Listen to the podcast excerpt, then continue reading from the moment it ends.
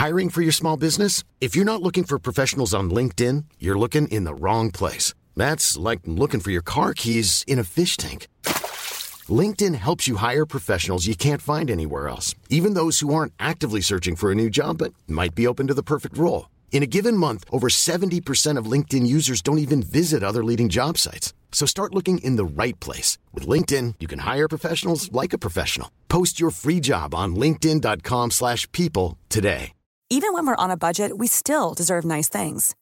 Quince is a place to scoop up stunning high-end goods for 50 to 80% less than similar brands. They have buttery soft cashmere sweaters starting at $50, luxurious Italian leather bags, and so much more. Plus, Quince only works with factories that use safe, ethical, and responsible manufacturing. Get the high-end goods you'll love without the high price tag with Quince. Go to quince.com/style for free shipping and 365-day returns. Hey Dave. Yeah, Randy. Since we founded Bombus, we've always said our socks, underwear, and t-shirts are super soft. Any new ideas? Maybe sublimely soft. Or disgustingly cozy. Wait, what? I got it. Bombus. Absurdly comfortable essentials for yourself And for those facing homelessness. because one purchased equals one donated. Wow, did we just write an ad? Yes. Bombas. Big comfort for everyone. Go to bombas.com slash ACAST and use code ACAST for 20% off your first purchase.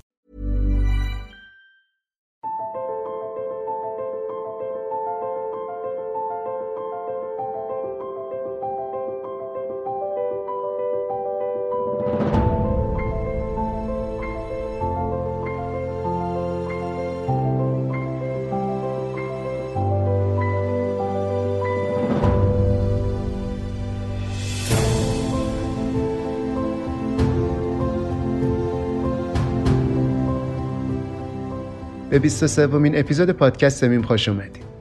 من مهدی عباسی هستم و اینجا برای شما ترجمه فارسی مقاله هایی رو روایت می‌کنم که برنده یا نامزد جایزه های معتبر روزنامه نگاری تو دنیا بودن. مثل جایزه پولیتسر.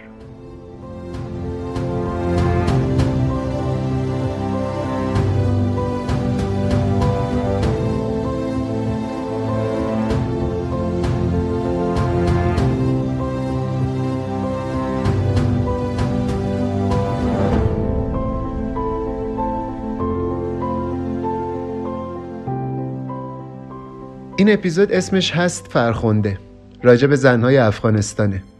یه مقاله است که خانم آلیسا جی رابین در مورد سختی‌ها و ظلمایی که زنهای افغانستان تو زندگی باهاش روبرو هستن نوشته. تو سال 2015 تو نیویورک تایمز چاپ شده و سال 2016 برنده جایزه اصلی تو بخش گزارش بین المللی شده. ما سه تا مقاله از این مجموعه رو انتخاب کردیم و تو این قسمت براتون روایت می‌کنیم. فکر می‌کنم بعد اشغال افغانستان به دست طالبان این کوچکترین کاریه که برای همدردی با مردم و به خصوص زنهای افغانستان ازمون برمیاد. این قسمت به شدت تلخه و به نظر من برای بچه ها شنیدنش مناسب نیست. شاید واسه خیلی های دیگه هم مناسب نباشه. مخصوصا تو این روزای سختی که بعضیا درگیرش هستن، خیلی هامون درگیرش هستیم و انگار که تمومی هم نداره.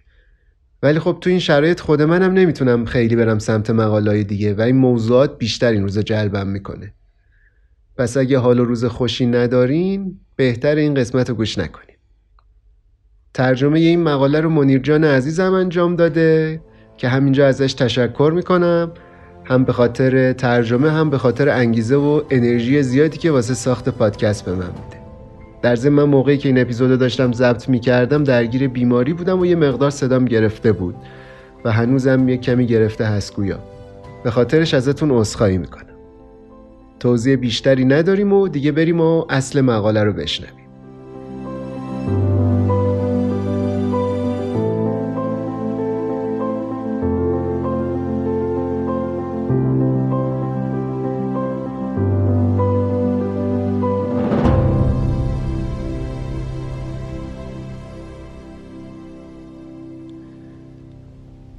فرخنده فقط یه شانس داشت از دست جمعیتی که می‌خواستن بکشنش فرار کنه.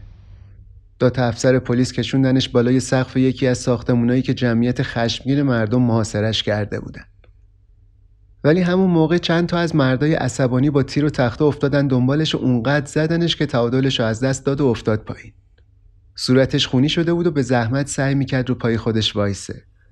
با دستاش سرشو گرفته بود و به مهاجمایی نگاه می‌کرد که هجابشو از سرش میکشیدن. مردم بهش نزدیک شدن و تا جایی که می‌تونستن زدنش و زیر دست و پا گرفتنش. فرخنده ملک زاده یه دختر 27 ساله افغانستانی بود. یه دانشجوی بلند پرواز اسلام شناسی که به سوزوندن قرآن توی زیارتگاه اسلامی متهم شد و تصاویر و روایت رنج هایی که تو آخرین ساعت های عمرش کشید جامعه افغانستان رو تو کل این کشور و چه بسا کل مردمی که از این اتفاق با خبر شدن و تو شک فرو برد. دلیل اصلیش هم این بود جماعتی که کشتنش از تک تک لحظه های شکنجه و زدن و خورد کردن تن و بدن این دختر فیلم گرفتن و تو شبکه های اجتماعی منتشر کردن. صدها مرد دیگه داشتن تماشا می‌کردن و دنبال این بودن که با موبایلشون تصویرای بهتری از کشته شدن و زجر کشیدن این دختر بگیرن و هیچ دخالتی واسه نجاتش نکردن. بین این تماشاچیا چند تا نیروی پلیس هم بودن. برخلاف خیلی از خشونتهایی که علیه زنهای افغانستانی تو خفا انجام میشه این کشتار باعث به وجود اومدن یک اعتراض سراسری تو افغانستان شد. فرخنده هیچ قرآنی رو آتیش نزده بود بلکه تحقیقات بعدی نشون می‌داد فرخنده جلوی کسایی که داشتن با قاچاق کردن تلسم و ویاگرا و کاندوم به اون زیارتگاه مذهبی بیحرمتی می‌کردن وایساده بود. اولش به نظر می رسید دادگاهی که برای عوامل کشتار فرخنده برگزار شد و محکومیت هایی که صادر شد یه پیروزی واسه مبارزه طولانی زنان افغانستانی. کسایی که دنبال به رسمیت شناخته شدن حقشون در محضر قانونی بودند ولی اگه عمیقتر نگاه کنیم می‌بینیم نتیجه کاملا متفاوته. اون دعانویسی که طبق تحقیقات معلوم شده بود همه ماجرا رو اون شروع کرده تو دادگاه بیگناه شناخته شد. سرپرست اون مسجدی که به دروغ به فرخنده اتهام قرآن سوزی زده بود بهش حکم اعدام خورد ولی بعد تو مجازاتش تخفیف دادن. افسرهای پلیسی که نرفتن کمک بیارن و جمعیتی که اونجا وایستاده بودن و فیلم می‌گرفتن نهایتا چند تا ضربه شلاق خوردن. بعضی از مهاجمایی که قیافه هاشون تو ویدیوها معلوم بود حتی دستگیرم نشدن. وکیلای افغانستانی و انجمنهای حقوق بشری تایید می‌کنن دادگاه خاطیای این پرونده عادلانه نبوده. خانواده فرخنده هم از ترس اینکه قاتلا محکوم نشن و بعدا بخوان بیان واسه انتقام سراغ اینا از افغانستان فرار کردن. مرگ فرخنده و واکنش سیستم حقوقی به این قضیه تلاشای چندین ساله غربی ها رو واسه جا انداختن حکومت قانون و بهبود وضع زنها کلا برد زیر سال فقط ایالات متحده یک میلیارد دلار واسه آموزش وکیلا و بهتر کردن محافظت حقوقی از زنها تو افغانستان خرج کرده بود. کشورهای اروپایی حتی بیشتر هم خرج کرده بودند ولی مثل خیلی از تلاشای غربی دیگه واسه بازسازی افغانستان اینام شکست خوردن. جامعه افغانستان بیشتر از 150 سال مقابل همین تلاشای خارجی مقاومت کرده. از بریتانیایی ها و روس ها بگیرید تا همین آمریکایی ها جلوشون وایساده. از خلال این اتفاقا یک کشوری مونده که توش حلقه های قومی و خیشاوندی تو اجرای عدالت پیش دستی می‌کنن. جایی که هر پولی که از غرب می‌رسه فساد ایجاد می‌کنه. پروژه حاکمیت قانون رو هنجارهای افغانستان نادیده گرفتن. تلاشای بین المللی می‌خواستن افغانستان رو به جایی برسونن که توش جایگاه قانونی زنها که همیشه حس نفرت شخصیت های مذهبی و مردم عادی رو تحریک می‌کرده بین اینا ترقی کنه.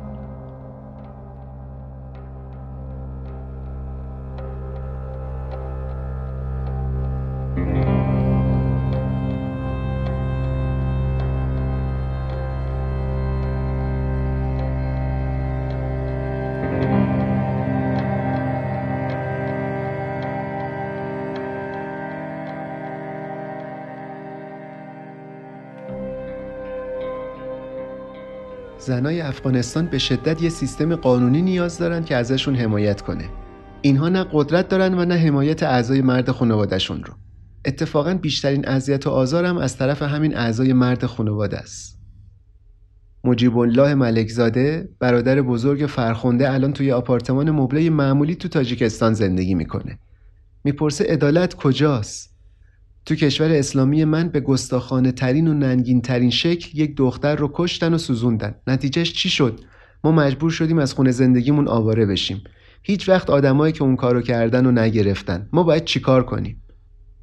خانواده فرخنده به عنوان آخرین امیدشون یه شکوایه بردن دیوان عالی افغانستان که قدرت بیشتری داره.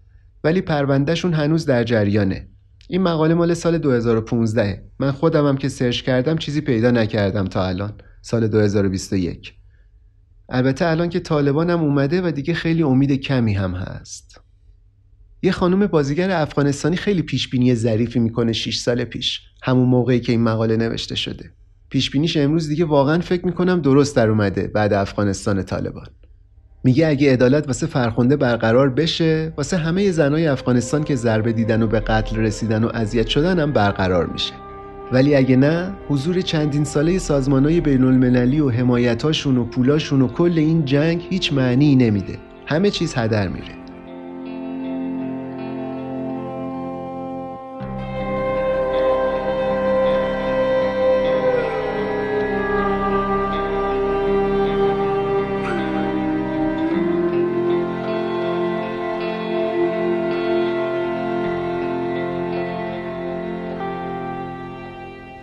حالا بیایم ببینیم فرخنده چطور به قتل رسید.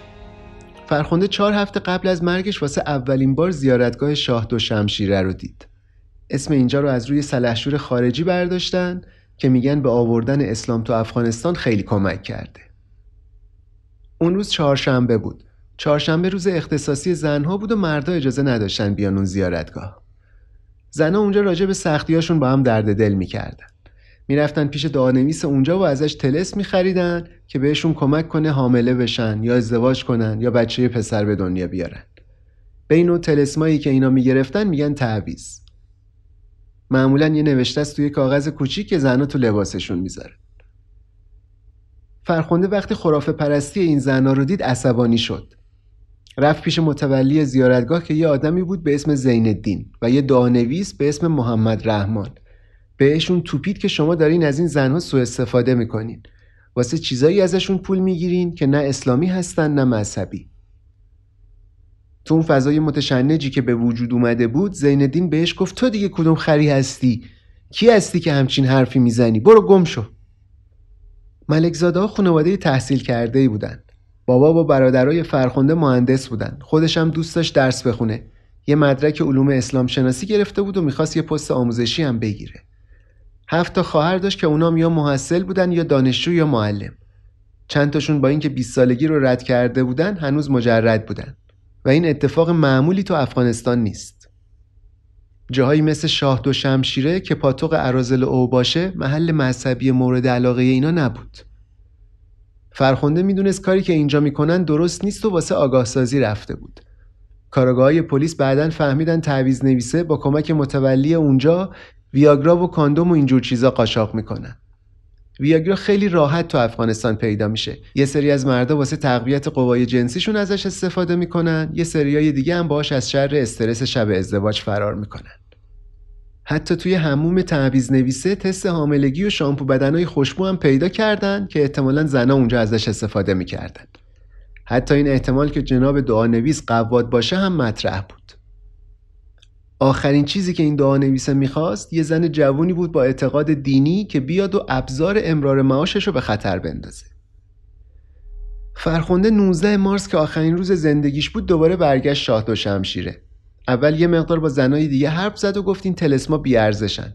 بعد چند تا از این تلسمای استفاده شده رو جمع کرد و انداخت توی قوطی آتیشی که اونجا بود. زین که دیگه خیلی عصبانی شده بود چند تا از تلسمای نیمه سوخته رو در آورد و چند تا کاغذ سوخته قرآن هم گذاشت بینشون و برد بیرون نشون مردم داد که کجایید ملت که قرآن رو آتیش زدن. قرآن سوزی اتهامیه که قطعا بدون مجازات نمیمونه تو افغانستان. حتی شایعش هم می‌تونه صدها نفر از مردم رو به خونخواهی بریزه تو خیابون. یکی از شاهدای عینی میگه زین داد می‌زد یه زن قرآن آتیش داد. نمی‌دونم مریضه یا عقب افتاده ذهنیه ولی کدوم مسلمونی همچین کاری می‌کنه؟ برید و از قرآنتون دفاع کنید. ساعت چهار بعد از ظهر بود وقت نماز عصر. خیابونا شلوغ بود و همین جوری هم به جمعیت اضافه می‌شد. دوربینا اولین لحظات درگیری رو ضبط کردن. یکی سرش داد می‌زد چرا سوزوندیش؟ فرخونده تا اومد جواب داد من همچین کاری نکردم. یکی دیگه داد زد که آمریکایی‌ها تو رو فرستادن. یکی از پلیسای اونجا می‌خواست بره فرخنده رو فراری بده. ولی فرخنده به خاطر ذهنی که با سنت افغانستانی و آموزه های دینی به هر حال پر شده بود بهش گفت بره یه پلیس زن بیاره و خودش بهش دست نزنه. ولی تو این فاصله جمعیت بهش رسید و دورش کرد. تو فیلم های ضبط شده میشه صدای چندین نفر رو شنید که میگن بکشینش. فرخنده افتاد رو زمین و ملت ریختن سرش و زیر مشت و لگت گرفتنش. صحنه مثل وقتی بود که بچه ها با یه کیسه آرد رو زمین بازی می‌کنن. با لگت میندازنش جلوی همدیگه تو ویدیوهایی که گرفتن میشه دید فرخنده اول از درد و ضربه‌ای که می‌خورد جیغ می‌کشید. ولی بعد زیر دست و پا بیهوش شد و چند دقیقه بعد اصلا تکون نمی‌خورد. حتی وقتی که جمعیت بردنش تو خیابون و با یه ماشین از روش رد شدن و به همون ماشین بستنش و نزدیک 100 متر رو زمین کشوندنش. پلیس هم اونجا وایساده بود و نگاه می‌کرد. اون موقع چیزی جز یه جسم سیاه پر از خون و استخون ازش نمونده بود. ولی بازم مردم می اومدن و میزدنش. یکی از پرشورای اونجا یه مرد جوانی بود به اسم محمد یعقوب. توی مغازه عینک فروشی کار می‌کرد.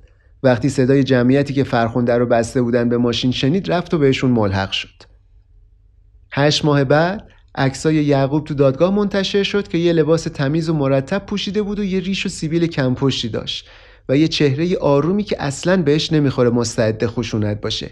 ولی هنوز تو ویدیوها میشه لحظه هایی رو دید که یه درنده خویی وحشتناک سر و پاشو گرفته. یعقوب میگه مردم می‌گفتن هر کسی نزنتش کافره. منم احساساتی شدم و دوبار زدمش. بار سوم دستم خورد به زمین و زخمی شد. برگشتم مغازه که دستمو ببندم دیدم هنوز صدای داد زدن جمعیت میاد. این حسو داشتم که از قافله عقب موندم. دوباره برگشتم. مردم الان دیگه فرخنده رو آورده بودن بغل رودخونه. محمد یعقوب چند تا سنگ بزرگ اونجا پیدا کرد و دو دستی بلندشون کرد و محکم پرت کرد رو فرخنده. یکی از سنگا انقدر بزرگ و سنگین بود که به زحمت تونست بلندش کنه. محمد یه کارگر روزمزد بی سواد نبود. یازده کلاس درس خونده بود و اون موقع که نویسنده تو زندان باش مصاحبه می‌کرد 18 سالش بود. درباره خشمی که اون روز گرفتارش شده بود میگه قرآن شرف ماست. شرف شخصیمون و شرف پیامبرمون. کار محمد یعقوب که با فرخنده تموم شد چند تا مرد دیگه اومدن و آتیشش زدن. از شالا و دستارای خودشون هم به عنوان سوخت استفاده می‌کردن چون لباسای فرخنده خیس خون شده بود و آتیش نمی‌گرفت. وسط اون هرج و مرج یه نفر موبایل فرخنده رو پیدا کرد و به باباش زنگ زد.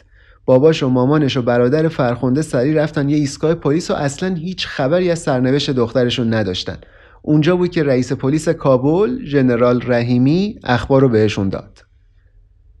رئیس پلیس به خانواده تو شک رفته فرخنده گفت ثابت شده دخترتون قرآن رو سوزونده. ولی اینا می‌دونستن دخترشون اعتقادات مذهبی قوی داره و اصلا سال دیگه می‌خواسته بره دانشگاه کابل الهیات بخونه. ژنرال رحیمی همینطور بهشون گفت که به تلویزیون کابل گفته فرخنده از نظر ذهنی مریض بوده که تا حدی از خشم مردم رو کمتر کنه. اینکه فرخنده یه سری مشکلات روحی داشت البته درست بود. معلوم نیست بخامت حالش در چه حدی بوده ولی کمیسیون حقوق بشر مستقل افغانستان و چند تا تحقیقات دیگه می‌گفتن فرخنده یه دوره های سختی رو تو زندگیش از سر گذرونده. مثلا مامانش می‌گفت یه مدت اصلا از تختش بیرون نمیومد می‌گفت میترسه نماز بخونه چون ممکنه تو نماز خوندن یه اشتباهی ازش سر بزنه. ژنرال رحیمی به پدر فرخنده گفت پلیس نتونسته از دخترشون محافظت کنه. و بهش پیشنهاد کرد بهتره واسه امنیت خودشون از کابل برن. وزارت حج و امور مذهبی افغانستان دو روز بعد از قتل اعلام کرد فرخنده بیگناه بوده. الان دیگه فرخنده از یه آدم تبدیل شده بود به یه پرونده. ویدیوهای مرگش مرتب از شبکه های تلویزیونی افغانستان پخش می‌شد و حس شرمساری بین خیلی از شهروندا به وجود آورده بود. کلی زن و مرد جوون خودجوش تو زیارتگاه شاه دو شمشیره جمع شدن و به یاد فرخنده شم روشن کردند. بعد یک کمپین به اسم عدالت برای فرخنده راه انداختن. تظاهرات می‌کردن و می‌گفتن قاتلا باید محاکمه شن. شعارشون هم این بود. من فرخنده هستم. حتی طی یه حرکت خیلی ساختار شکنانه زنها علیه سنتی که همیشه اینها رو از رفتن به مراسم خاکسپاری من می‌کرد شورش کردند و یه جمعیت زیادی از زنها تو مراسم فرخنده شرکت کردن و تابوتشون رو خودشون حمل کردن. اون خانم بازیگر افغانستانی که ازش یه نقل قولی کردیم پیشتر یکی از کسایی بود که تو مراسم خاکسپاری شرکت کرده بود. میگه احساس می‌کردم وظیفمه که باشم تو مراسم. تابوت فرخنده رو زنها رو دستشون گرفتن و زنها خاکش کردن. ما شالا و روسریامون رو به هم گره زدیم و ازش یه تناب ساختیم و باهاش فرخنده رو گذاشتیم تو قبر. یادم اون روز دستم خورد به چوب تابوت و زخمی شد و من دلم نمی‌خواست این زخم هیچ وقت خوب بشه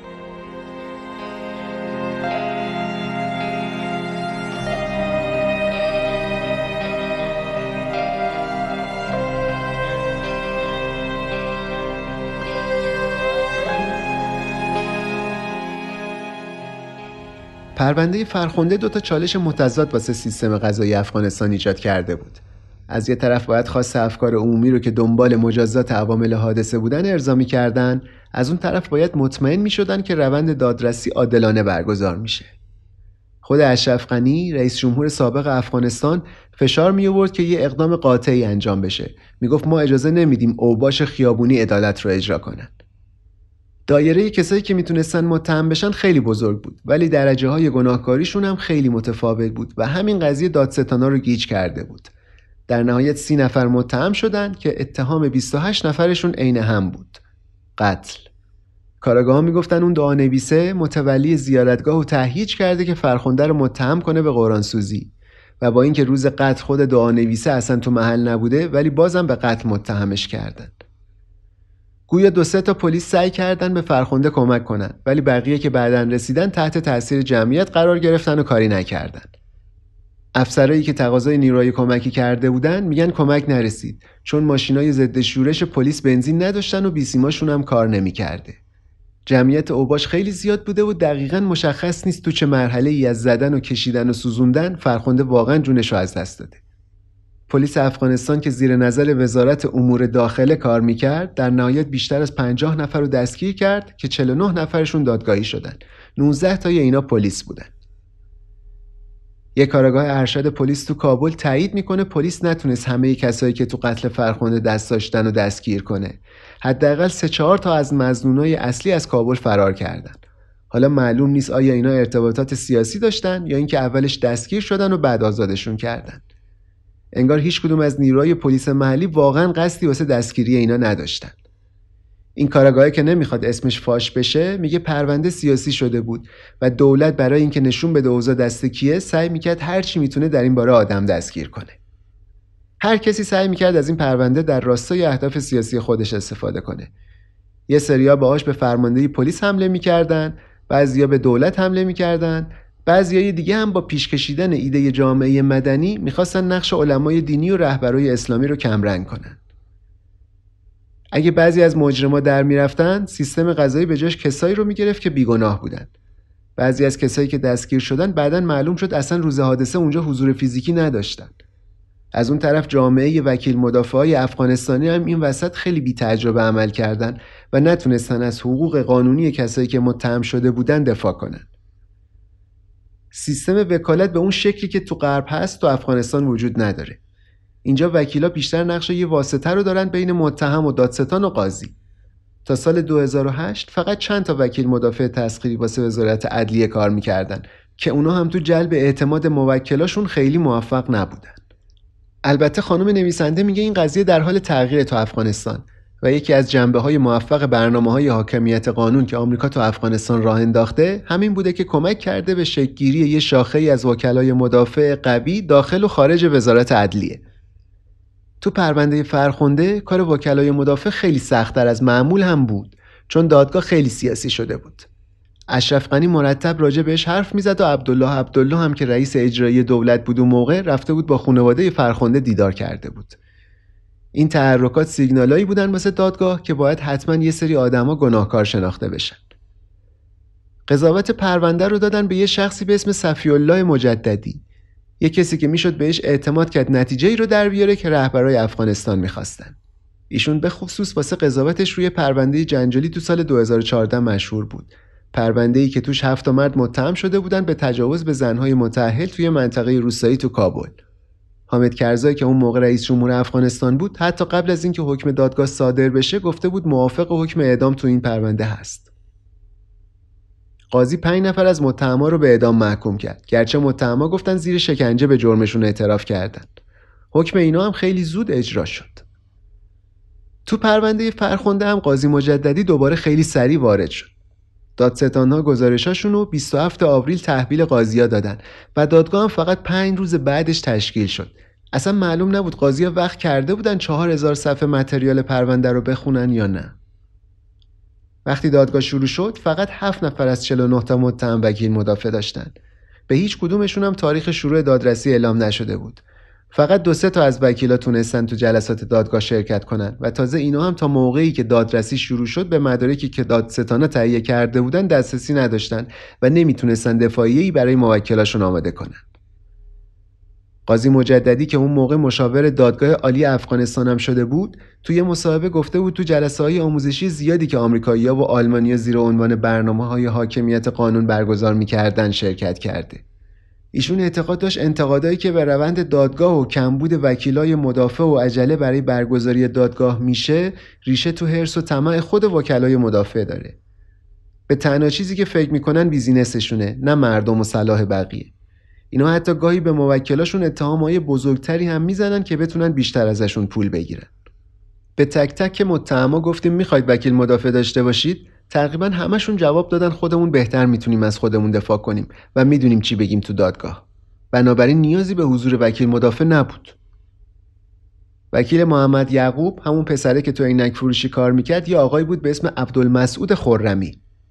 ایشون اصلا خبر نداشت که دادگاه شروع شده. تازه وقتی فهمید که بابای محمد یعقوب بهش زنگ زد و گفت دادگاه داره از تلویزیون پخش میشه.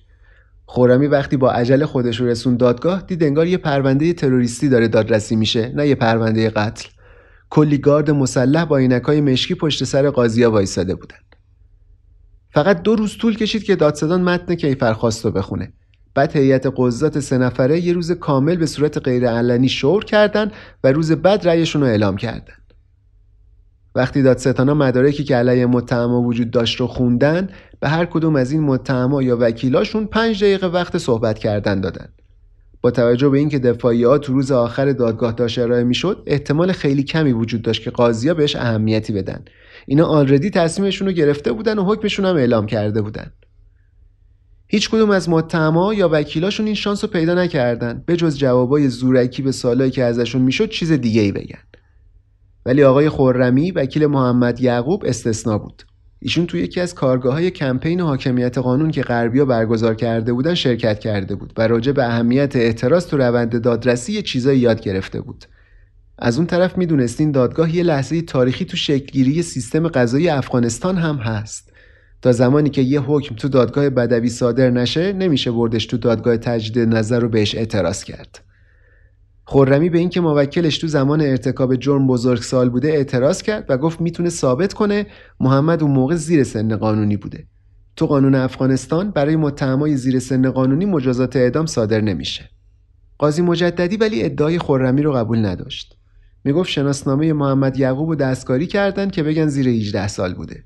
ولی تستای پزشکی قانونی و دانش ما میگه یعقوب اون موقع بزرگسال بوده. ریش کامل هم داشته. در نهایت قاضی اعتراض خرمی رو قبول نکرد و محمد یعقوب و سه نفر دیگر رو به اعدام محکوم کرد. از اون ستا یکیشون زین الدین بود همون متولی زیارتگاه و دو نفر دیگه هم به اسمای شرف بغلانی و عادل بشیر. بغلانی یه زمانی کارمند سرویس های اطلاعاتی افغانستان بود و تو فیسبوک کلی راجع به نقشش تو کشتن فرخونده پوز داده بود. بشیر هم راننده اون ماشینی بود که از روی فرخونده رد شده بود. هشت نفر دیگه هم که نقش اساسی تو قتل فرخونده داشتن به 16 سال زندان محکوم شدن. 18 نفرم چون مدارک کافی علیهشون نبود تبرئه شدن. از بین افسرهای پلیس که متهم شده بودن 8 تاشون بیگناه شناخته شدن. 11 تای دیگه هم سبکترین مجازات ممکن رو گرفتن. یک سال از خارج شدن از شهر منع شدن.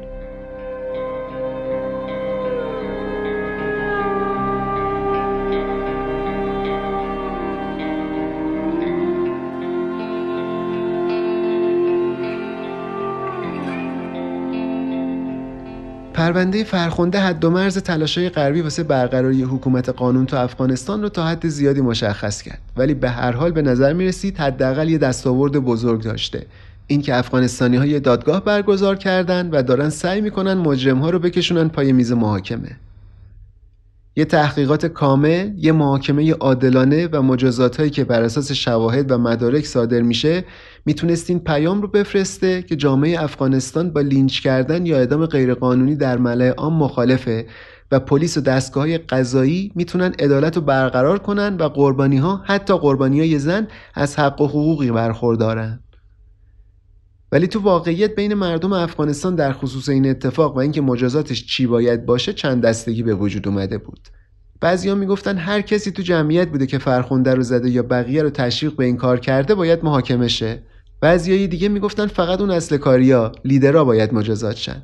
ولی چیزی که بین بیشتر مردم مشترک بود این بود که به دستگاه قضاییشون اعتماد نداشتن. خیلی از درسایی که حقوقدانای غربی با تلاش زیاد سعی کردن اینجا جا بندازن تو مواجهه با فشارها و اعتقادا و شایعه ها و فساد موجود تو پوست و استخون این جامعه خیلی راحت نادیده گرفته می شدن. همونطور که پیشتر هم گفتیم از سال 2005 آمریکا و اروپا سرمایه گذاری زیادی کردن رو سیستم آموزش غذایی افغانستان از دادستانا و وکلای مدافع و قاضیا بگیرین تا پروسه های قضایی و بازجویی شاهدا و ایجاد پایگاه های داده و دیجیتال کردن پرونده ها. حتی برنامه های نانوشته ای هم بود که شفافیت رو تشویق می‌کرد حقوق زنها رو حمایت می‌کرد تقریبا تمام کسایی که تو سیستم های غذایی اون موقع افغانستان نقشای کلیدی داشتن تو دوره ها و برنامه های آموزشی غربی شرکت کرده بودند. مثلا دادستانایی که واسه پرونده فرخنده انتخاب شدن جزو نخبه ترین های وقت بودند که دورای آموزشی زیادی رفته بودند. ولی دو تا چیز تمام این تلاشای خارجی واسه حاکمیت قانون رو لنگ گذاشت. یکی بیتوجهی به هنجارای جامعه افغانستان بود و یکی دیگه هم نگاه بالا به پایینی که گاهی تو این برنامه ها و مدرساشون وجود داشت. بعضی از اینا می اومدن راجع به انتخاب اعضای هیئت منصفه به افغانستانی آموزش می‌دادن در صورت که اصلا هیئت منصفه تو دادگاه افغانستان وجود نداره و قاضیه که حکم نهایی رو صادر می‌کنه مثل ایران یا مثلا چند تا مدرس جوون آورده بودن به افغانستانی های سن و سالدارتر آموزش بدن ولی حواسشون نبود. اینجا جامعه که توش سن سمبل قدرت و آگاهیه.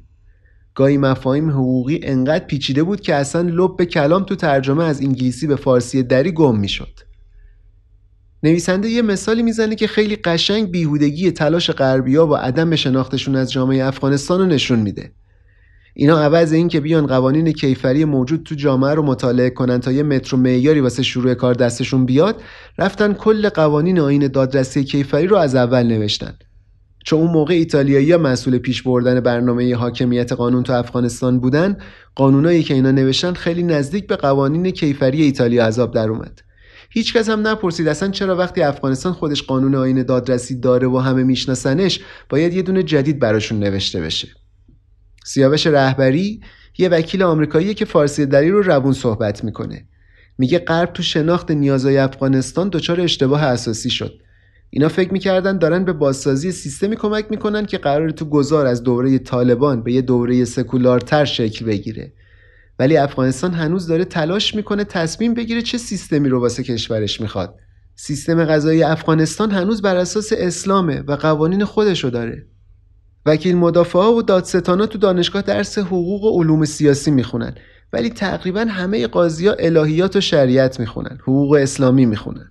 بنابراین وقتی این دوتا طرز تفکر میان توی دادگاه با تقابل دوتا دیدگاه و ایدئولوژی متفاوت روبرو میشیم. و قاضی ها که ستون فقرات سیستم غذایی هستند معمولا در برابر تغییر خیلی از خودشون مقاومت نشون میدن. یه مشکل دیگه ای که وجود داشت کمبود پیگیری بود. ته یه دوره یه ماهی جشن برگزار می‌کردن و به شرکت کننده ها گواهینامه می‌دادن و عکس یادگاری می‌گرفتن. ولی هیچکس نبود پیگیری کنه. هیچکس نبود ببینه آیا اینا اصلا چیزی یاد گرفتن یا نه. آموزش های غربی فساد نهادینه شده تو جامعه رو در نظر نگرفته بودن. آفتی که بزرگترین نقش تخریبگر رو تو سیستم غذایی افغانستان داره.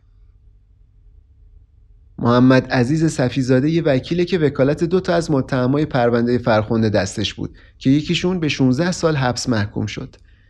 میگه وقتی موکلتون یه آدم فقیره ازتون رشوه می‌خوان وگرنه موکله باید 16 سال بره زندان. چه کاری از ما برمیاد؟ تو این مملکت اگه پول خرج نکنی به جایی نمی‌رسی.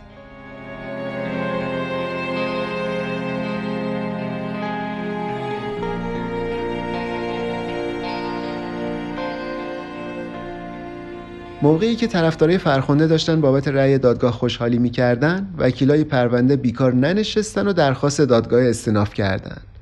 برخلاف دادگاه بدوی که پخش تلویزیونی داشت حتی دادگاه تجدید نظر پشت درای بسته برگزار شد.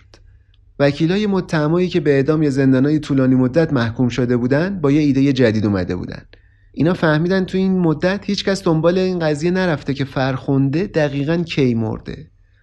تو قانون افغانستان مجازات بیحرمتی به جسد خیلی کمتر از مجازات قتله. واسه همین وکیلا تمرکز دفاعیاتشون رو تو دادگاه تجدید نظر گذاشتن رو همین موضوع. کی اولین بار فرخنده رو زده؟ ضربه کی باعث مرگش شده؟ کی مسئول به وجود اومدن این خشونت بوده؟ اونی که مردم تهیج کرده بزننش یا اونی که گفته این قرآن آتیش زده؟ ضربه چوب بوده که کشتتش یا سنگ یا وقتی با ماشین از روش رد شدن یا وقتی سوزوندنش؟ وکلا با همچین سوالایی اومده بودن تو دادگاه استیناف. محمد یعقوب می‌گفت من نهایت کاری که کردم بیحرمتی به جسد بود. می‌دونستم مرده چون هیچ حرکتی نمی‌کرد. ولی وقتی ازش پرسیدن از کجا می‌دونی بیهوش نبوده جوابی نداشت بده. با اینکه ادعای زیر سن قانونی بودن محمد یعقوب تو دادگاه بدوی رد شد و گفتن شناسنامه تقلبی براش درست کردن ولی تو دادگاه تجدید نظر قبول کردن روز حادثه محمد یعقوب 17 سالش بوده و مجازاتش رو از مرگ به 10 سال حبس تبدیل کردن. دفاعیه وکیلا که می‌گفتن قاتل اصلی مشخص نیست رو هم دادگاه تجدید نظر هم دادگاه عالی قبول کردن و حکم اعدام سه نفر دیگه هم شد 20 سال زندان. واسه اون دعا نویسه هم مدارک رو که دوباره بررسی کردن دیدن روز حادثه اصلا اونجا نبوده و تبرش کردن. نه تا از پلیسایی که متهم شده بودن رو هم بیگناه اعلام کردن و در کل فقط ده نفر محکوم شدن. وقتی رأی به صورت عمومی اعلام شد خانواده فرخنده و کلی از فعالای زنان هاج و واج موندن. به اینا اصلا هیچ اطلاع رسانی نشده بود درباره دادگاه تجدید نظر. اصلا ازشون دعوت نشده بود تو دادگاه شرکت کنن. حقوقدانای مدافع زنانی که این پرونده رو دنبال کردن میگن این رأی سوگیری فرهنگی جامعه افغانستان علیه زنها رو نشون میده. بعضیا تو دولت بودن که نمی‌خواستن 49 تا مرد به خاطر مرگ یه زن مجازات بشن. یه مدت بعد از رأی دادگاه تجدید نظر خانواده فرخنده از همسر اشرف غنی که این مدت پرونده رو دنبال می‌کرد درخواست کرد بهشون کمک کنه اینا از کشور خارج بشن. رأیی که صادر شده بود این پیامو بهشون می‌داد که جامعه ازشون حمایت نمی‌کنه. البته یه مدت بعد اشرف غنی یه هیئتی رو معمور کرد پرونده رو بفرستن دادگاه عالی و اونجا دوباره بررسیش کنن. چون به نظر اینا تو روند دادگاه استیناف اشکالات اساسی وجود داشته. البته همونطور که گفتم تا امروز که این اپیزود رو دارم ضبط می‌کنم آگوست 2021 خبر جدیدی از اون دادگاه نیست. خانواده فرخنده نگرانن هیچ وقت تصمیم درستی راجع به پرونده دخترشون گرفته نشه و فرخنده و میراثش به تدریج فراموش بشن. چند کیلومتر دورتر از زیارتگاه دوشمشیره یه قبرستونی هست تو هومه کابل تو منطقه چایخانه. زمین سنگیش قهوه‌ای و خاکستریه. قبراش هم خاکستری با سنگ قبرای کوچیک و پراکنده. رو زمین پر قوطی های خالی آب و پلاستیک های صورتی و آبیه که باد پاییزی این ور اونور میبرتشون. فرخنده یه جایی وسط قبرستون که از جاده اصلی خیلی دوره دفن شده. قبرش قرار بود یه بنای یادبود باشه ولی نیمه کاره مونده. سنگ قبرش رو به قبله است و چهار طرفش ستونای بتونی نصفه و نیمه است که میلگردای انتظارش بیرون مونده. یه عکس رنگ پریده با هجاب سیاه ازش رو سنگ قبر هست که اینقدر پوشیده است که به زحمت میشه قیافش رو تشخیص داد. خودش هم انگار مثل این عکس داره تو خاطرات محو میشه. یه عصر جمعه تنها کسایی که تو قبرستونن چهار تا از بچه های اون دورو برن که دارن اونجا بازی می‌کنن. بچه ها می‌شناسن فرخنده رو. یکیشون که 6 ساله و اسمش اسحاقه میگه این فرخنده است. قرآن آتیش زده واسه همین مردم تنبیهش کردن و کشتنش.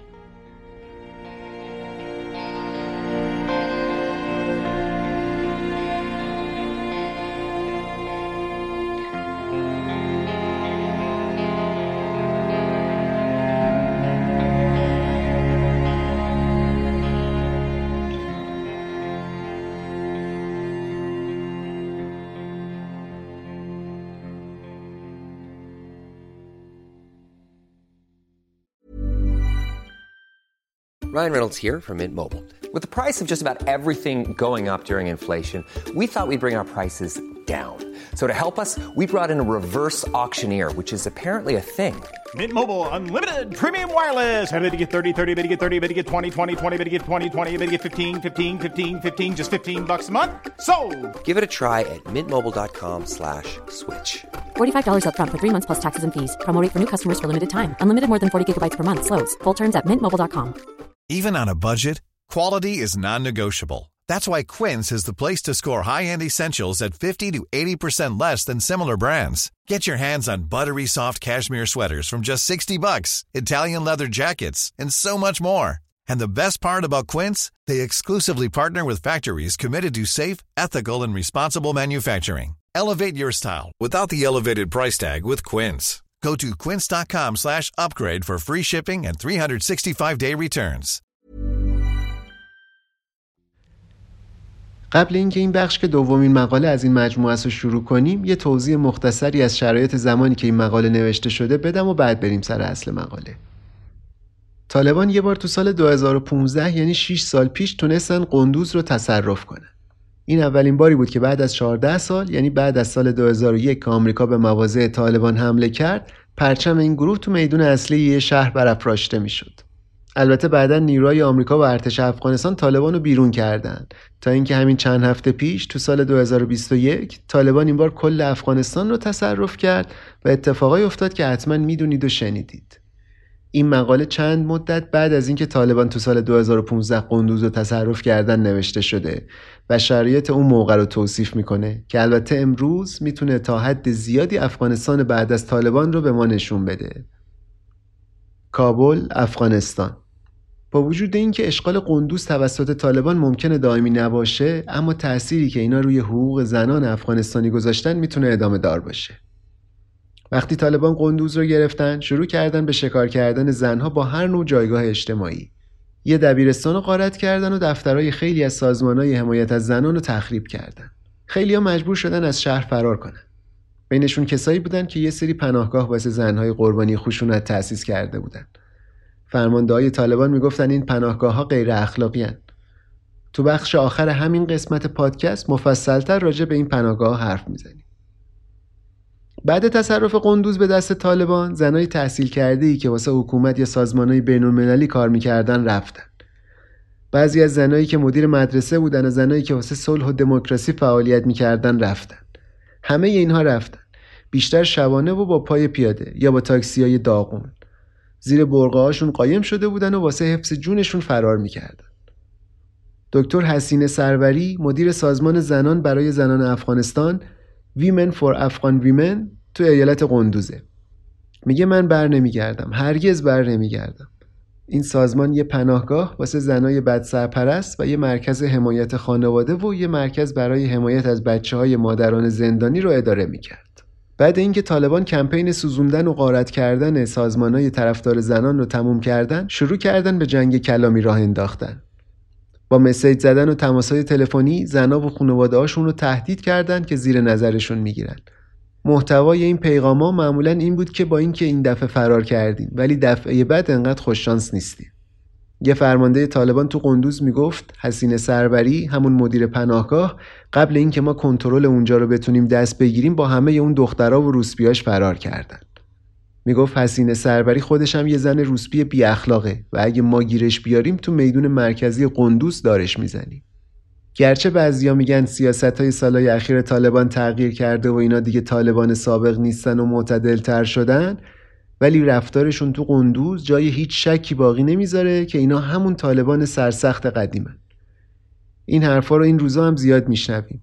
چه از زبون دولتی های خودمون چه دوستان چینی و روس و حتی بعضی از غربی ها. خیلی خودشون رو امروز به ندیدن و نشنیدن و فراموش کردن زدن. و البته منافعشون براشون مهمتر از زندگی مردم افغانستانه. به هر حال بگذریم. تو سه روز اول اشغال طالبان اینا خونه ها و دفترهای زنهایی که سازمانهای کمک به زنان رو اداره می‌کردن غارت کردن. کامپیوترهاشون رو دزدیدن و وسایل خونهشون رو داغون کردن. بعد بهشون از طریق تلفن یا خانواده ها و آشناهاشون این پیغام رسوندن که اگه برگردین کشته میشین. بین سازمانهایی که طالبان به معنی واقعی کلمه ویران کرده بودن سه تا ایستگاه رادیویی بود که زنها ادارش می‌کردن یکیشو آتیش زدن و دوتای دیگر رو غارت کردن چند تا دبیرستان و مرکز توانمندسازی زنان و دفتر سازمانهای بین المللی رو هم کامل تخریب کردن. البته بعضی از اتهاماتی که علیه طالبان بود که به زنها تو خوابگاه دانشگاه قندوز و زندان زنان تجاوز کردن هیچ وقت ثابت نشد. اتهام تجاوز تو خوابگاه دانشگاه رو تلویزیون طلوع اعلام کرد و اتهام تجاوز تو زندان هم از شبکه یک تلویزیون پخش شد. اما شواهد این اتهام ها هنوز مبهمه. فرمانده ها و سخنگوهای طالبان این اتهامات رو شدیداً رد کردند و کارمندا و خبرنگارای شبکه طلوع و شبکه یک رو تهدید به مرگ کردن و گفتن اینا واسه رسانه‌های شیطانی کار می‌کنن که پروپاگاندا رو تبلیغ می‌کنه. البته رئیس دانشگاه قندوز هم همین حرفا رو توی مصاحبه تلویزیونی تکرار کرد. تهدید و اذیت آزاری که علیه زنها تو قندوز بعد از طالبان وجود داشته در مقایسه با تخریب گسترده خود شهر خیلی زیاد و وحشتناک بوده. علتش هم تا حدی به خاطر پیشرفتای بی سابقه ایه که این اواخر زنهای افغانستان تو مناطقی بجز کابل به دست آوردن. قندوز یه شهری بود که بیشتر به خاطر اتفاقای وحشتناکی که واسه زنها توش میافتاد معروف بود.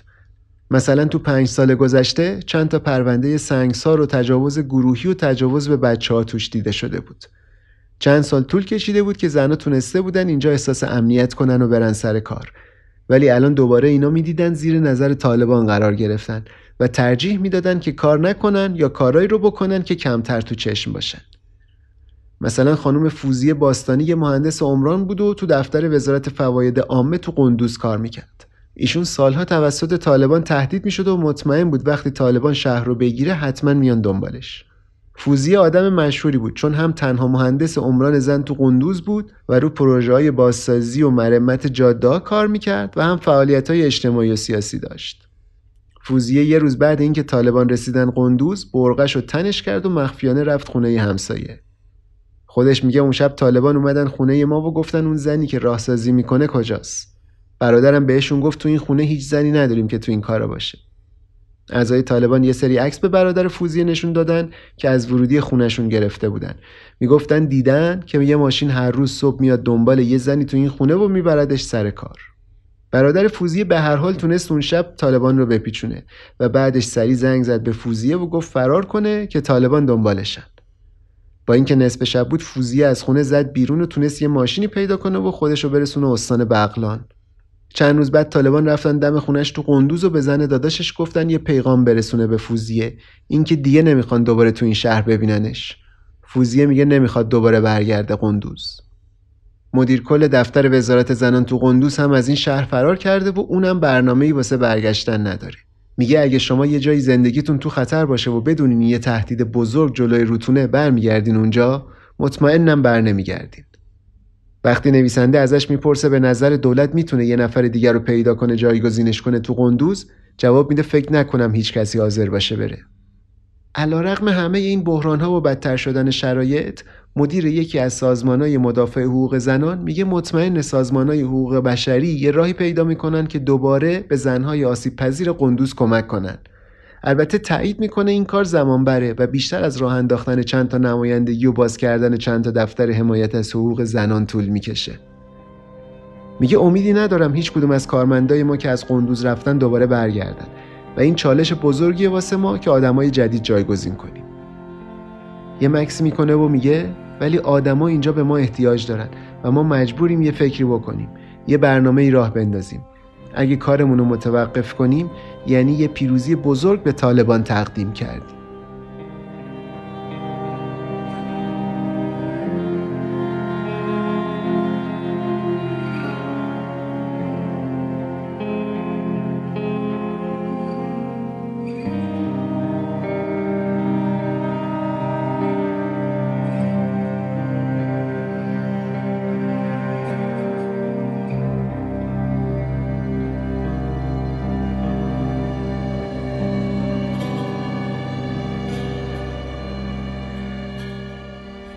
این هم مقاله سوم و آخرین مقاله از این مجموعه هست که تو این قسمت پادکست میشنویم. کابل افغانستان سال 2015 فهیمه تو حیات خونه بزرگشون بایستاده بود و از ترس میلرزید. داشت خودش آماده می‌کرد که خانوادش رو ببینه. یه نفس عمیق کشید و رفت داخل. چادر سیاهش رو چرخون دورش و جلوی داییش زانو زد. پاهای داییشو محکم بغل کرده بود. صورتشو چسبونده بود و شونههاش آروم بالا و پایین می‌رفت. مؤاخذه فورا شروع شد. داییه می‌گفت چطور تونستی همچین کاری بکنی؟ تو پیش همه عزیز بودی. چطور تونستی همچین کاری بکنی؟ کاری که فهیمه 21 ساله کرده بود این بود که با مردی که دوستش داشت از خونهشون تو شرق افغانستان فرار کرده بود. از دست خانواده بزرگش و یکی از مردای فامیل که قولشو بهش داده بودن فرار کرده بود. تو روستاهای افغانستان اگه یه دختر جوونی که با یه مرد فرار کرده بخواد برگرده خونه مثل این میمونه که یکی بخواد با چشم بسته از وسط یه خیابون شلوغ رد شه. احتمال خیلی زیادی وجود داره که این دختر به اتهام ننگین کردن شرافت خونواده به قتل برسه. فهیمه ولی یکی از دخترای خوششانسی بود که تونست جونشون نجات بده و خودشو برسونه به یه پناهگاه امن زنان. تو ده سال گذشته یعنی از سال 2005 تا 2015 20 تا از این پناهگاه ها تو افغانستان به وجود اومده بود تا از چند هزار زن افغانستانی که تو معرض آزار و اذیت و مرگ به دست خانواده هاشون بودن محافظت کنه این پناهگاه ها که تقریبا همش رو سازمان های خیریه غربی ساختن جز موفق ترین و البته تحریک آمیزترین میراث حضور غرب تو افغانستان هستند. این پناهگاه ها نشون میدن خیلی از زنها تو افغانستان احتیاج دارن در برابر خانواده هاشون ازشون محافظت بشه تا بتونن خودشون برای زندگیشون تصمیم بگیرن. اما اینکه زنها بتونن برای خودشون تصمیم بگیرن این تلقی رو تو ذهن مردها به وجود میاره که دیگه مثل قبل قرار نیست کنترل همه چیز دستشون باشه این یه ایده انقلابی تو افغانستان و همون اندازه برای اینا بیگانه و غیر قابل قبوله که دموکراسی غربی واسهشون بیگانه است. هرچی این پناهگاه ها بیشتر جون می گرفتن مخالفت ها باشون هم بیشتر می شد. مردای قدرتمند محافظه کار این حرکت ها رو حمله غربی ها به فرهنگ افغانستان می دونستن. امام جماعت یه مسجدی تو غرب کابل که جزو روحانی های پرنفوذ هم هست میگه اینجا اگه کسی خونش رو ترک کنه نظام خانواده رو زیر سوال برده و این برخلاف قوانین اسلام و کفر به حساب میاد این کار شورشه مخالفت با پناهگاه های امن برای زنان فقط از سمت امام جماعت های تندرو و محافظه کار نبود بلکه گاهی خود دولت افغانستان هم ساز مخالف می‌زد. دولت تو سال 2013 خیلی نزدیک شده بود به اینکه همه این پناهگاه ها رو تعطیل کنه ولی مخالفت های اتحادیه اروپا و آمریکا جلوشو گرفت. نویسنده میگه این روزا همینطور که حضور غربیا تو افغانستان داره کم تر میشه دعوای بین تفکرات غربی و سنتی در مورد جایگاه زن تو جامعه هم داره بیشتر میشه. و این ریسک وجود داره که هر چیزی که زنها تو این مدت بعد از حمله سال 2001 آمریکا و متحداش به دست آوردن رو از دست بدن. الان که دیگه طالبان کشور رو بعد 20 سال دوباره تصاحب کرده اوضاع به نظر می‌رسه که بدتر هم خواهد شد. با اینکه محدودیت های شدید طالبان خیلی از افغانستانی ها رو شاکی کرده بود و خارجی ها هم خیلی حمایت می‌کردن از حقوق زنها تو جامعه جدید افغانستان ولی این تفکر که زنها باید تحت قیمومیت مردها باشن همچنان تفکر پرطرفداریه. با اینکه خیلی چیزا بعد از 2001 تغییر کرده ولی هنوز خیلی از مردها دیدگاه سنتی و محافظه کارانه ای درباره زنها دارن. با اینکه این پناهگاه های مکان امنی واسه یه مدت واسه زنهای آسیب دیده فراهم می‌کنه ولی خیلی از این زنها هیچ وقت نمی‌تونن اینجا رو ترک کنن چون نه خانواده هاشون قبولشون می‌کنن نه جامعه. مدیر یکی از این پناهگاه ها میگه حدود 15 درصد این زنها نمی‌تونن اینجا رو ترک کنن. هرچی بیشتر اینجا میمونن مثل این میمونه که بین دو تا دنیا معلق شدن. پناهگاه کمتر واسهشون مثل بهشت میمونه و کم کم تبدیل میشه به زندانشون.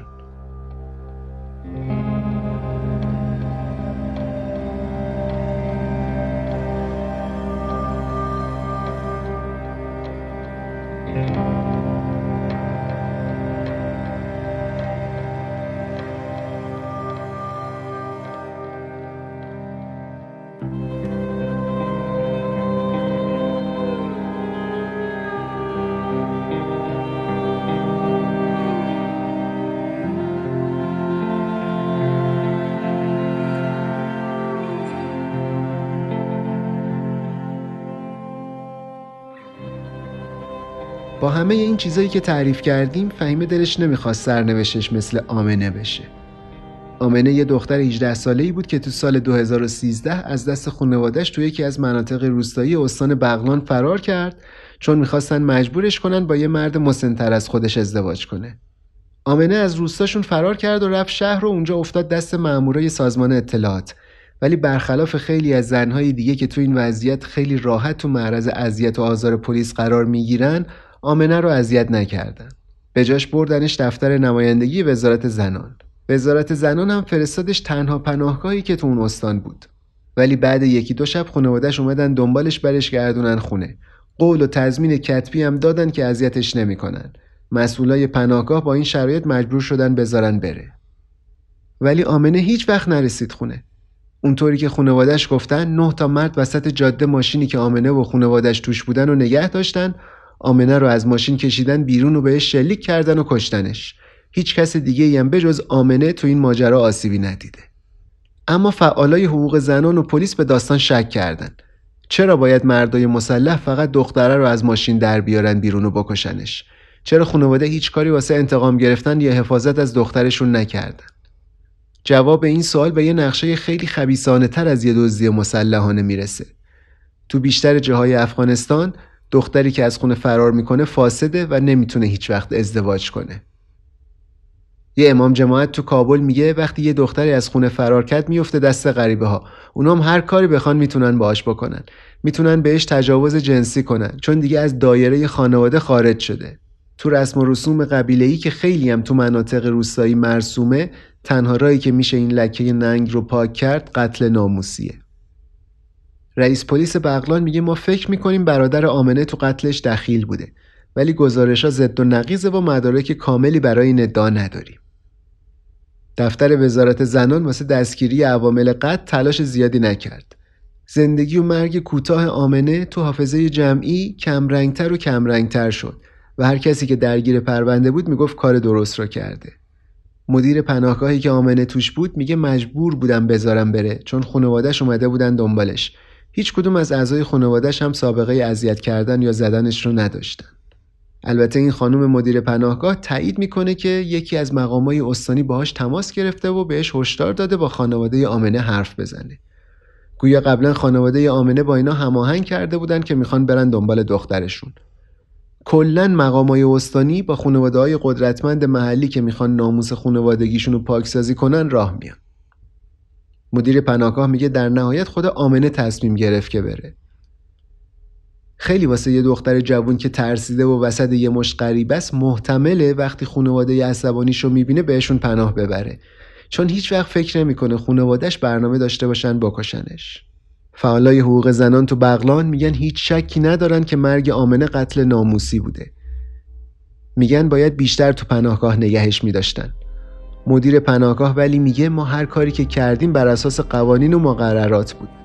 از اینجا به بعدش دیگه مشکل جامعه است.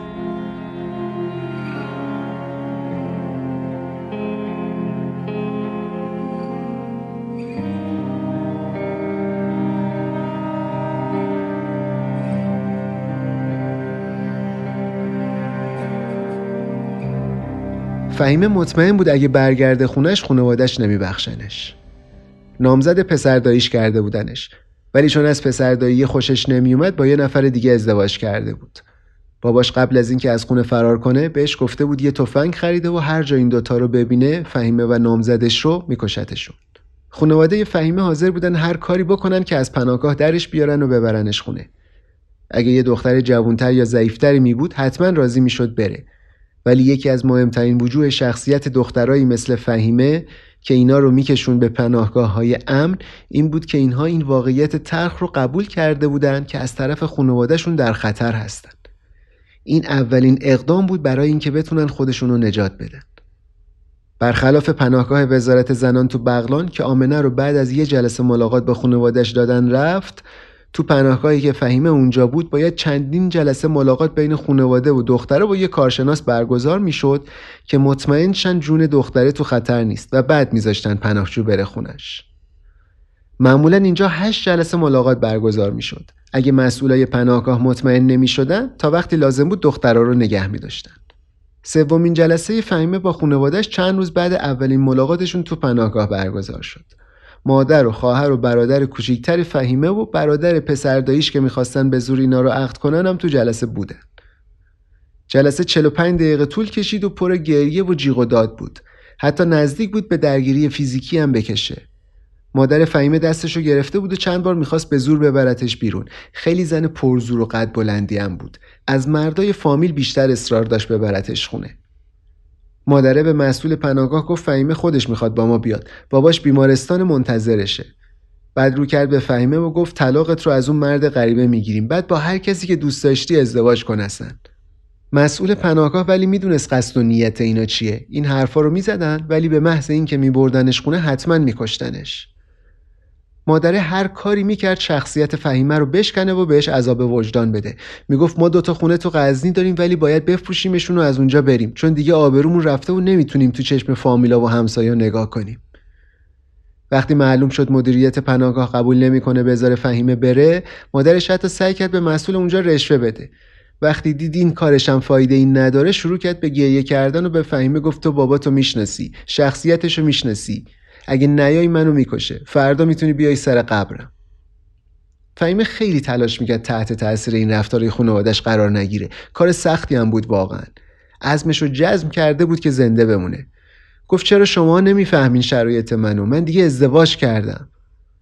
تصمیم گرفته بود خودش رو بسپره به آینده و به عقب برنگرده. می‌گفت دیگه کاریه که کردم. نمی‌تونم با شما برگردم. حتی اگه به قیمت از دست دادن تمام خانوادم برام تموم شه.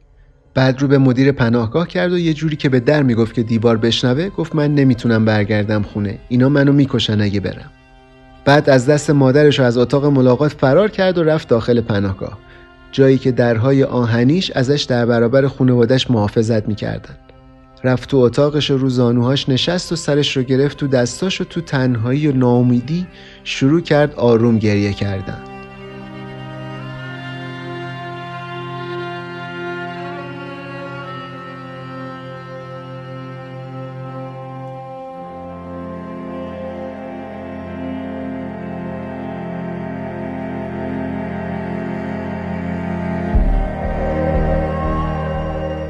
زنایی که تو بخش اقامت طولانی مدت این پناهگاه هستن واسه اینکه از کابوسای شبانه فرار کنن پیش هم میخوابن. زجرایی که از دست خانواده‌هاشون کشیدن رو بدنشون حک شده. جای زخم چاقو رو گردن و صورتاشون مونده. رد کبودی شلاقایی که خوردن رو پوستشون هست. استخونای شکستشون هنوز خوب جوش نخورده. صورت خیلیاشون هم با اسید از بین رفته. سلایی که اینجا خیلی در دسترسه. زندگی روزانه اینجا چیزی نیست جز یه تلاش همیشگی واسه خلاص شدن از شر تاریک ترین خاطرات ذهن. تصویر مشتایی گره کرده که میاد رو سر و صورتت. صدای خورد شدن چوبی که باهاش دارن میزننت.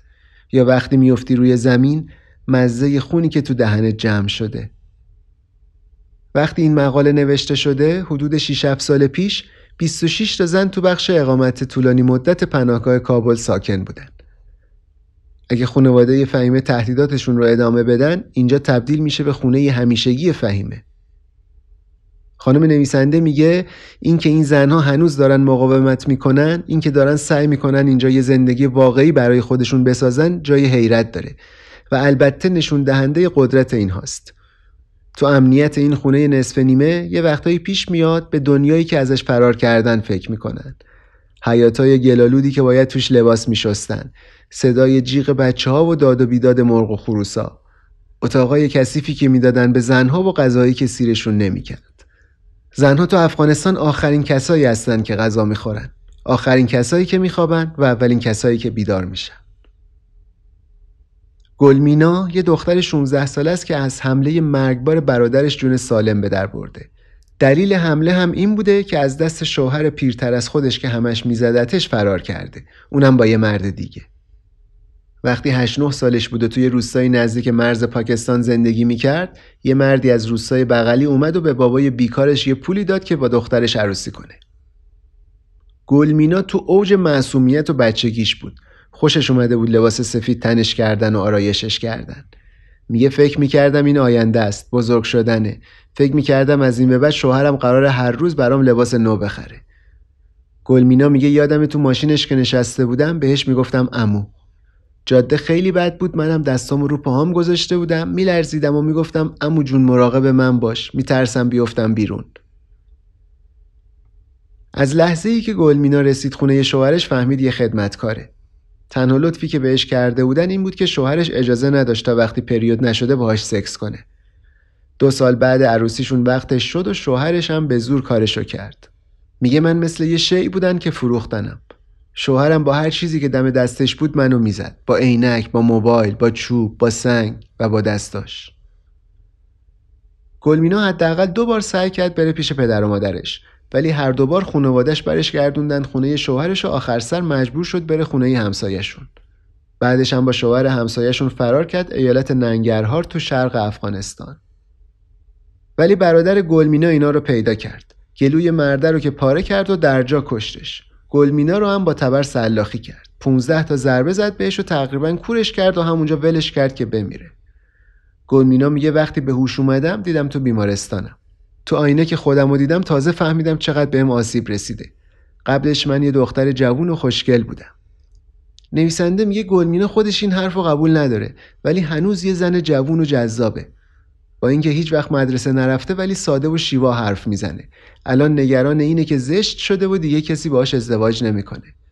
میگه مردا همیشه از خوشگلی زنا خوششون میاد. هیچ وقت از ته قلبشون علاقه من نمیشن. تو پناهگاه ها اکثر زنها حس آرامش عمیقی دارن. کسی نمیزنتشون. غذا به اندازه کافی می‌خورن. کارای روزمره رو با هم انجام میدن و از همه مهمتر این که انتخابای مختلفی دارن. بعضی از دخترها تصمیم گرفتن برن مدرسه و درس بخونن تا سالایی که مثل برده زندگی کردن و جبران کنن. بعضیاشون میرن مدرسه آرایشگری که یه حرفه یاد بگیرن و تو آینده ازش استفاده کنن. یه نفرشون الان یه شغل پیدا کرده و نظافتچی شده. یکی دیگهشون هم خیاطی یاد گرفته و داره خرج دختر 6 سالش رو از همین راه در میاره. مدیر یکی از این پناهگاه ها میگه ما خیلی تلاش می‌کنیم یه راهی پیدا کنیم واسه این زنها که برگردن به زندگی. ولی واقعیت اینه که گزینه های زیادی واسه اینا نیست تو افغانستان. اینجا خیلی نادره که زنها تنها زندگی کنن. کارکنای پناهگاه سعی می‌کنن به اینا کمک کنن که دوباره خانواده تشکیل بدن. بعضی وقتا هم پیش میاد که واسهشون شوهر پیدا میشه. ولی در کل کار سختیه با اینکه اعتقادات سنتی هنوز خیلی تو جامعه ریشه داره ولی فعالای حقوق زنان می‌بینن یه تغییرهایی داره به وجود میاد. زنها دارن سعی می‌کنن صداشون رو به گوش بقیه برسونن. می‌خوان حقوق خودشون رو داشته باشن و حتی بتونن وارد عرصه تصمیم گیری بشن تو جامعه. مردها ولی بعضیاشون هنوز فکر می‌کنن زنها می‌خوان حق اینا رو بگیرن. و این غرورشون رو تحریک می‌کنه و باعث به وجود اومدن خشونت تو خانواده میشه. با این حال مبارزه بین سنت و مطالبات تازه پا گرفته حقوق زنان هنوز ادامه داره. چند وقت پیش یه برنامه تلویزیونی پخش شد و پناهگاه ها رو متهم کرد که زنها رو می‌برن سمت روسپیگری. بعدش یه کمیته دولتی تشکیل شد و درباره این ادعاها تحقیق کرد و معلوم شد اکثرشون دارن کارشون رو خوب انجام میدن و مشکلی ندارن. اعضای کمیته تایید کردند اگر این پناهگاه ها تعطیل بشن زنایی که توش زندگی می‌کنن در معرض خطر جدی و حتی مرگ هستند ولی هیچکس دلش نمی‌خواد به طور علنی از این جاها حمایت کنه. دولت دیگه دنبال این نبود پناهگاه ها رو ببنده ولی حمایت هم نمی‌کرد و هیچ پولی از بودجه افغانستان خرج این جاها نمی‌شد. الان تا 90 درصد بودجه پناهگاه ها رو دولت آمریکا و کشورهای غربی میدن و قول دادن کمکاشون رو ادامه بدن. بقیه پول رو هم خیرین خصوصی از خارج میرسونن زنای داخل این پناهگاه ها می‌دونن اگه بخوان از اینجا برن چه خطرهایی بیرون منتظرشونه. مریم یه دختر 22 ساله است که از دست شوهرش که عضو طالبانه و خیلی اذیتش می‌کرده فرار کرده. میگه هر کسی دوست داره آزادی داشته باشه ولی من نمی‌تونم همچین چیزی تو زندگیم داشته باشم.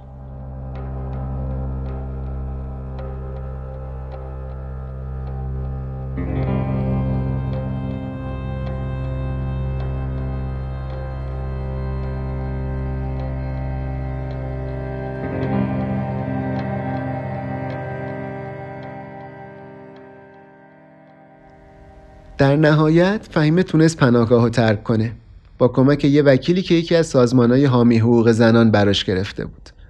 بعد چهار یا پنج ماه دادگاه ازدواجش با همسرش اجمل رو به رسمیت شناخت و بهشون اجازه داد تو کابل زندگی کنن. اما این یه پایان هپی اندینگ نبود. با اینکه اینا عاشق هم بودن ولی تو سایه یه ترس زندگی می‌کردن. ترس از اینکه یکی از اعضای خانواده فهیمه گیرشون بیاره و بهشون آسیب بزنه یا حتی بکشتشون. به جز ترس اونا تو فقر هم زندگی می‌کردن. اجمل مجبور شده بود مغازش رو تو شهرشون غزنی ببنده و پولم نداشت که یه business جدید راه بندازه. اجمل یه مرد جوونیه که ظاهر امروزی داره. ریش نمی‌ذاره و تیپ مدرن می‌زنه. میگه ما تو ترس و خفا زندگی می‌کنیم. روزی سه بار که اجمل واسه خرید نون از خونه میره بیرون همش با یه حالت panic ی این طرف و اون طرف رو نگاه می‌کنه نکنه یکی از داداشای فهیمه یه جایی کمینشو کرده باشه. مدام نگران مادر بیوه و دوتا خواهراشو که هنوز تو غزنی زندگی می‌کنن. وقتی مغازش رو تو غزنی داشت به خانوادش کمک می‌کرد. ولی الان فقط چندرغازی که مادرش از خیاطی در میاره زندگیشون رو میچرخونه. هیچ کدوم از این اتفاقات اراده این زوج رو برای با هم بودن کم نکرده بود. ولی روشون فشار می آورد. چون تو افغانستان این طوریه که کسی که نمی‌تونه بره خونشون مطروده. در واقع یتیمه. فهیمه سعی کرده بود خانواده ها رو با هم آشتی بده. حتی جرأت کرده بود و به بابای عصبانیش زنگ زده بود و ازش خواسته بود بره چند تا از ریش سفیدای قبیله اجمل رو ببینه. ولی باباش موافقت نکرده بود. می‌گفت تنها چیزی که می‌تونه رازیش کنه اینه که اینا به تلافی اینکه اجمل فهیمه رو برده یه دختر از طایفشون بدن به بابای فهیمه که به عقد پسر یا برادرزاده هاش درش بیاره. با همه سختی ها ولی فهیمه امیدوار خواهراش و دخترای فامیلشون به جایی برسن که جرأت کنن و به خانواده هاشون بگن اگه واسه ازدواج اینها برنامه ریزی می‌کنن قبلش نظر خودشون رو هم بپرسن. آرزو می‌کنه کاش پدر خودش هم این شعور رو داشت که نظرش رو بپرسه. میگه پیام من به پدرم اینه که باید قبل از اینکه واسه زندگی بچه ها تصمیم بگیری موافقت اونا رو هم جلب کنی. تو سرمایه سخت کابل قبل اینکه فهیمه و اجمل راه بیفتن سمت خونه یه کوچیک و نمناکشون فهیمه میگه من یه آرزوی دیگه هم دارم که می‌خوام بگم میشه ما رو از افغانستان ببریم؟ اینجا هیچ وقت نمی‌تونیم یه زندگی آروم داشته باشیم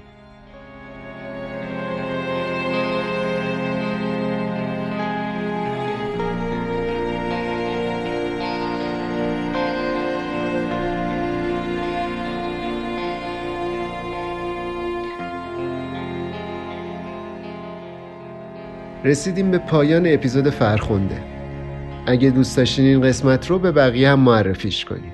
اگه خیلی دوست داشتین هم می‌تونین از پادکست حمایت مالی کنین از طریق سایت هامی باش. لینکش رو تو توضیحات پادکست براتون می‌ذارم. تا قسمت بعد بدرود. Mom deserves the best, and there's no better place to shop for Mother's Day than Whole Foods Market. They're your destination for unbeatable savings, from premium gifts to show-stopping flowers and irresistible desserts. Start by saving 33% with Prime on all body care and candles. Then get a 15-stem bunch of tulips for just $9.99 each with Prime. Round out Mom's menu with festive rosé, irresistible berry chantilly cake, and more special treats. Come celebrate Mother's Day at Whole Foods Market. Hi, I'm Daniel, founder of Pretty Litter. Cats and cat owners deserve better than any old fashioned litter. That's why I teamed up with scientists and veterinarians to create Pretty Litter. Its innovative crystal formula has superior odor control and weighs up to 80% less than clay litter. Pretty Litter even monitors health by changing colors to help detect early signs of potential illness. It's the world's smartest kitty litter. Go to prettylitter.com and use code ACAST for 20% off your first order and a free cat toy. Terms and conditions apply. See site for details. Even when we're on a budget, we still deserve nice things. Quince is a place to scoop up stunning high-end goods for 50 to 80% less than similar brands. They have buttery soft cashmere sweaters starting at $50, luxurious Italian leather bags, and so much more. Plus, Quince only works with factories that use safe, ethical, and responsible manufacturing. Get the high-end goods you'll love without the high price tag with Quince. Go to quince.com/style for free shipping and 365 day returns.